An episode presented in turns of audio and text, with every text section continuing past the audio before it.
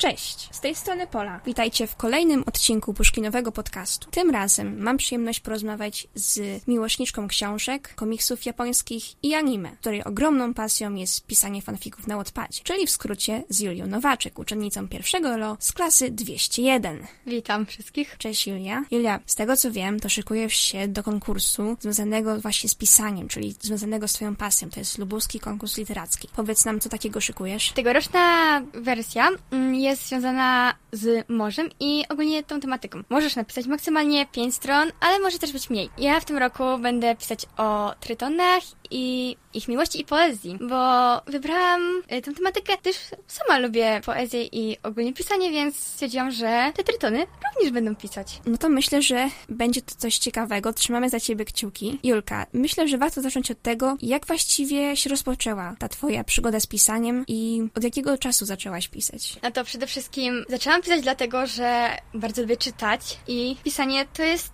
przelewanie swoich myśli i to jest bardzo przyjemne i fajne uczucie. I dzięki temu sama mogę napisać jakąś książkę, taką jakbym ja sama chciała przeczytać. Fanfiction tak naprawdę to zaczęłam pisać w podstawówce i na lekcjach polskiego, no bo na lekcjach polskiego piszesz opowiadania na temat, yy, na podstawie jakichś lektur i to tak naprawdę są fanfiction, bo fanfiction są opowiadania na podstawie już danego dzieła, literackiego albo innego e, obrazu kultury, postaci historycznych albo wydarzeń.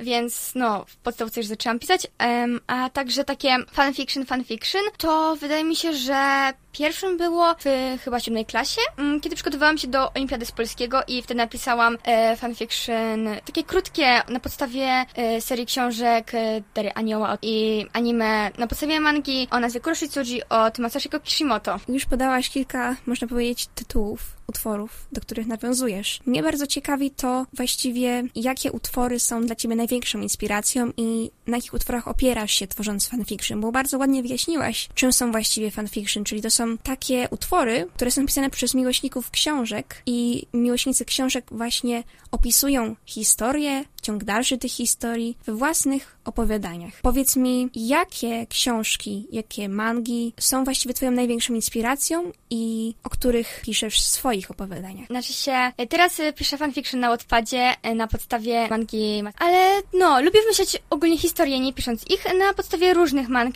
przede wszystkim fantastyczno-przygodowych, tak samo książki też fantastyczno-przygodowe, ale również mangi typu Shonen Knight, czyli o relacjach miłosnych chłopaków z chłopakami. Rozumiem. Jakbyś mogła zdradzić przyszłym potencjalnym czytelnikom mniej więcej, o czym jest twój najnowszy fanfic, to co byś powiedziała im? Tak, żeby oczywiście nie spoilerować. Oczywiście bez spoilerów. Mój fanfic na Wattpadzie jest alternatywną wersją wydarzeń z Naruto, e, gdzie Naruto poznaje wcześniej Kuramę niż to w oryginalnej fabule jest i dołącza do Anbu Korzenia, takiej tajnej organizacji skrytobójców. Okej, okay, to brzmi dosyć ciekawie. W takim razie myślisz, że to jest taki fanfic, który można zaliczyć do kategorii bardziej przygodowych, czy może jakichś kryminalistycznych? Przede wszystkim przygodowych, ale również do romansu, który będzie później.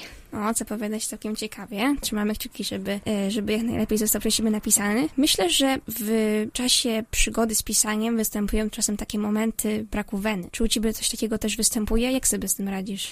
Oczywiście, że występuje. Myślę, że u każdego, kto pisze, zawsze kiedyś wystąpi brak weny.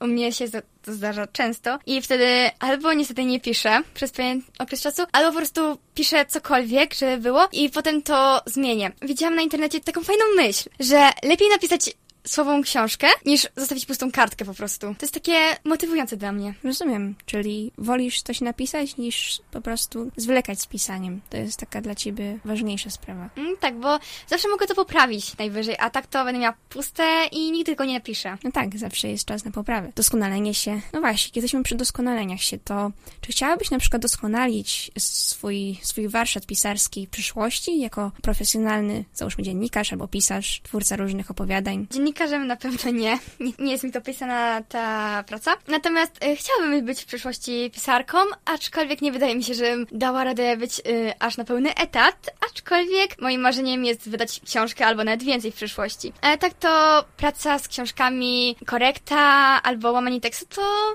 byłoby praca dla mnie. Super, w takim razie jakbyś miała powiedzieć coś przyszłym pisarzom albo po prostu takim osobom, które dopiero zaczynają swoją przygodę z pisaniem, to co byś im powiedziała? Na pewno nie poddawajcie się. Pisanie jest y, na początku trudne i przez cały okres, y, kiedy się pisze, jest to bardzo trudne, ale zawsze należy próbować i nie zwracajcie uwagi na hejt. Zawsze znajdą się osoby, które was hejtują, ale również będą komentarze, które was podniosą na duchu, będą was wspierać i kiedy będziecie chcieli coś opublikować, to na Wattpadzie na przykład, to zawsze na pewno piszcie więcej rozdziałów na zapas, bo tak jak w moim przypadku, gdy piszecie po jednym rozdziale, to mogą wystąpić duże przerwy pomiędzy każdym z rozdziałów. Okej, okay, super Julka, dziękuję. Mam nadzieję, że będę miała możliwość jeszcze przeprowadzić kolejne z tą rozmowy. Dzisiaj to tyle. Dziękuję, że zostaliście z nami i do zobaczenia w przyszłych odcinkach Puszkinowego Podcastu. Do zobaczenia.